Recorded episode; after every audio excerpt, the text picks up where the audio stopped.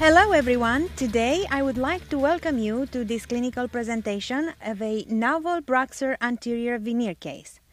Because of the intrinsic hardness of the zirconia surface, in this episode I would like to talk about my approach to bonding zirconia restorations.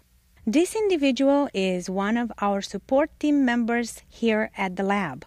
One day he walked into the office to fix our broken curing light, and I noticed that his beautiful personality was not a fit for his existing smile. To correct his smile, I opted for one of the industry leading material available today, our very own BruxZir Anterior.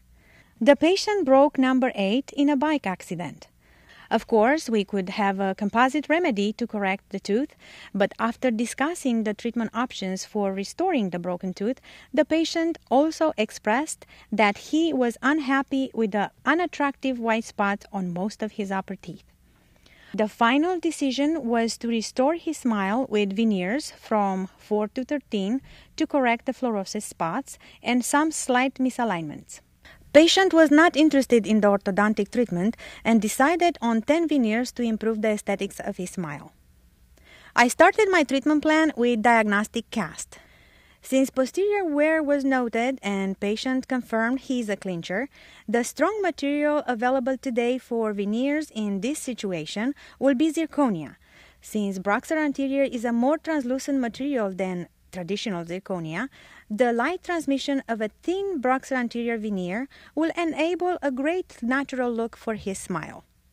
To efficiently communicate the information for the diagnostic wax up, I send the technician a pre op model with markings for the desired changes.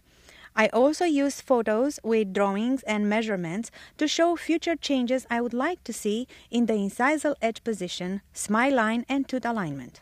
From the diagnostic wax up, a putty matrix is formed into which bisacryl is injected and placed on the teeth to form a mock-up smile.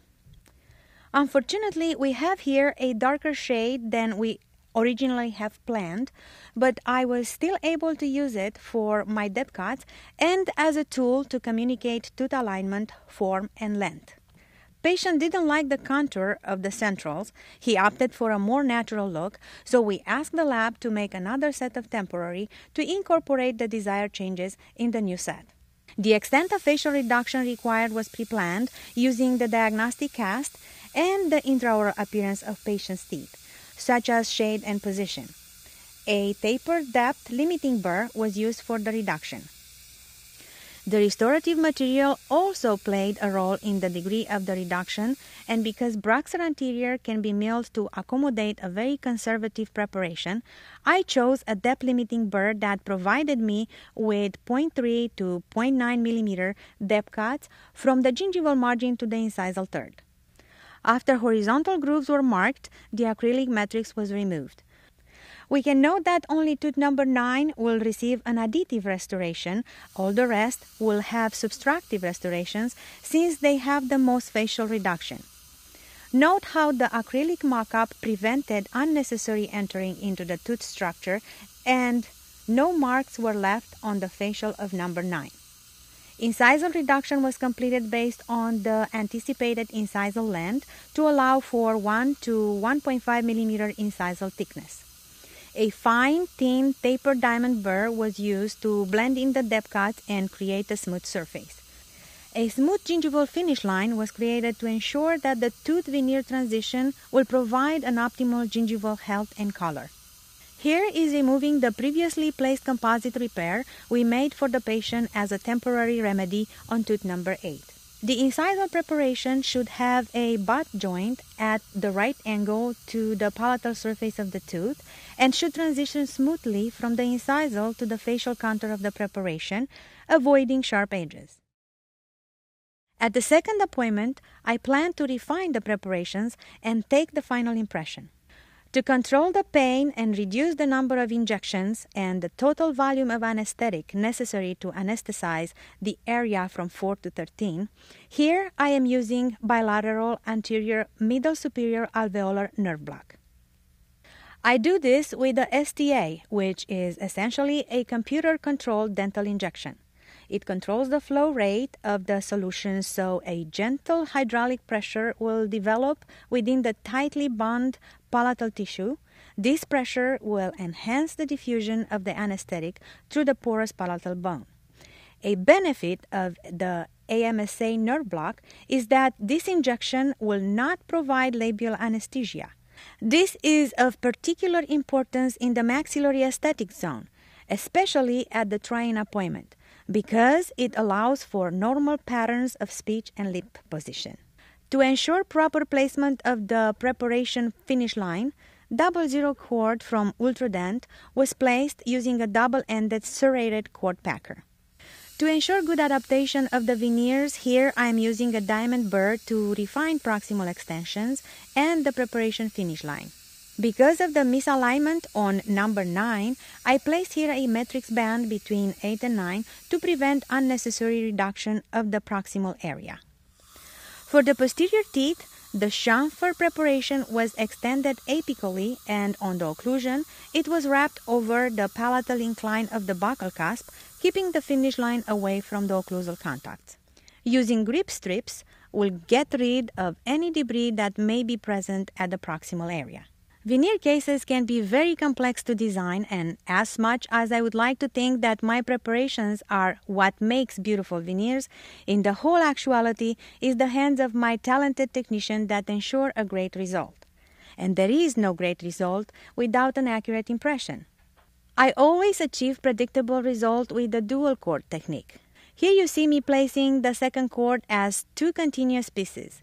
A size 1 cord will sufficiently displace the tissue in horizontal direction the extent of gingival displacement after the cord removal will allow the impression material to register details beyond the preparation finish line, and so the technician will have a clear understanding on how to blend the BruxZir anterior restoration into the existing tooth contour.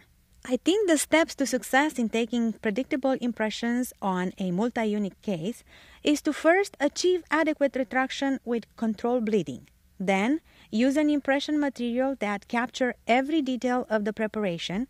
Here I used medium and heavy body capture system. And lastly, use a non-flexing impression custom tray. Following the impression, a new set of Biotemp CAD provisionals were seated. They were fabricated directly from a diagnostic digital wax up that had incorporated the changes we made at the previous appointment. Patient liked these stamps, and we decided on a trial period of three weeks to see how he will respond to function and aesthetics before committing to the final restorations. Here is the sitting appointment. In this segment, I will show you my approach on bonding zirconia veneer restorations.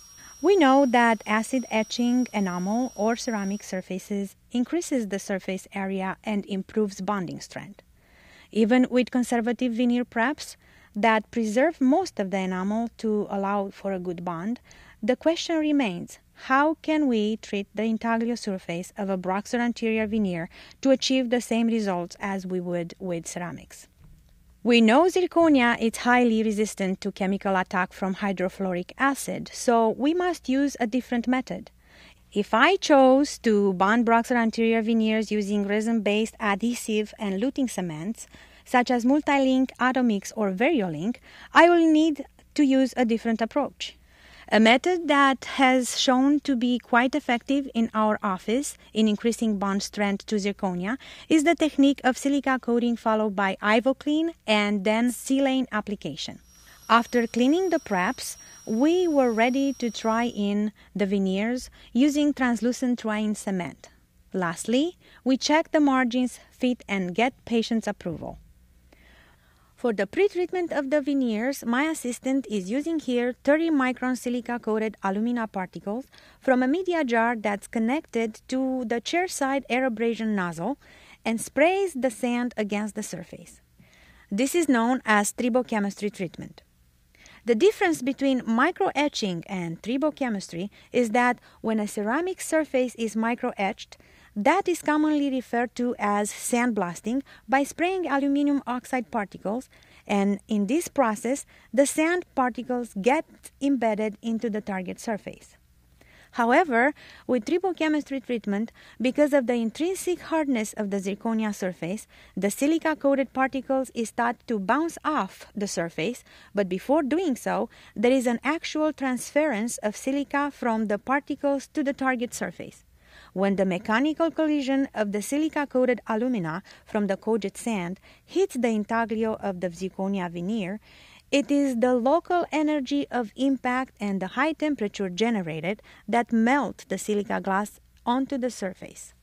Some studies have demonstrated good result in enhancing adhesion of resin cements to zirconia with this treatment. Then the veneers are rinsed and Ivoclean is scrubbed in for 20 seconds and rinsed well with water spray to remove the contaminants. On the freshly cleaned and dry surface, silane monobond plus is applied and allowed to react for 60 seconds. Silane chemically bonds to glass, which is silica, and also to the luting composite, particularly the variolink and Multilink, creating an adhesive bond. Before treatment of the preps, I like to provide isolation for two preps at a time using metal bands or mylar strips. I do this before etching the surface with 37% phosphoric acid for 20 seconds. After rinsing off the etchant with the water syringe, I will scrub in two coats of G5, one minute for each coat. This will not adversely affect the bond strength, but will provide antibacterial effect and prevent bacterial growth between the tooth and the veneer interface. To simplify my work process, I applied Adhese Universal using the Viva pen. I like this pen because with every click I get fresh material dispensed into a low film thickness that will ensure an accurate fitting of the veneers. If I need, I can also thin out the film using an ADEC oil-free air dryer. Note that I did not cure the bonding agent. To ensure proper fitting, my personal preference is to cure both the bonding agent and the luting agent at the same time. I can do this because BruxZir Anterior is a translucent material. I seated the restoration with light finger pressure and maintained the pressure with wooden sticks while using the tack and wave technique. Waving the light for 2 to 3 seconds allows the excess cement to be peeled off very easily with an explorer. Variolink luting composite was chosen for cementation, and because this cement is subject to oxygen inhibition, liquid strip was applied to all margins and cured thoroughly. Before proceeding to the next step, I used interproximal strips and floss to ensure all excess cement was removed. After all restorations were in place, the occlusion was verified in protrusion and lateral excursions, and adjusted were required using fine diamond and polished with brownie polishing cups. Also, phonetics were checked to ensure there will be no interferences for the F and S sound confirming the restorations are in an ideal position. To provide better protection at the margins interface, a layer of fluoride varnish, fluoride protector, was applied as a long-term caries prophylaxis. To further provide protection of the restorations, a Comfort Hard Soft Night Guard appliance was chosen. To offer ideal fit and comfort, the patient was instructed to bite down gently on an arch articulating paper. Occlusion marks were evaluated and adjustments were made to obtain an occlusal stop for each of the opposing teeth. BruxZir Anterior utilizes a high grade, new blended zirconia. The zirconia has an increased level of yttria, which gives it excellent aesthetic fidelity in the mouth. It is simply the perfect material for anterior cases that require a high level of aesthetics. We know there is more to be explored, and further studies are needed to confirm the effects of this technique on the bond strength of resin luting agents to pre-treated zirconia surfaces. I hope I provided some insights into my bonding to zirconia protocol. Rebuilding a smile with veneers may be one of the most difficult procedures to perform. In this case, BruxZir anterior material provided a wonderful service for the patient's clinching pattern, And in the end, a significant impact on the patient's self-esteem was achieved with 10 BruxZir anterior veneers. Thank you again for watching.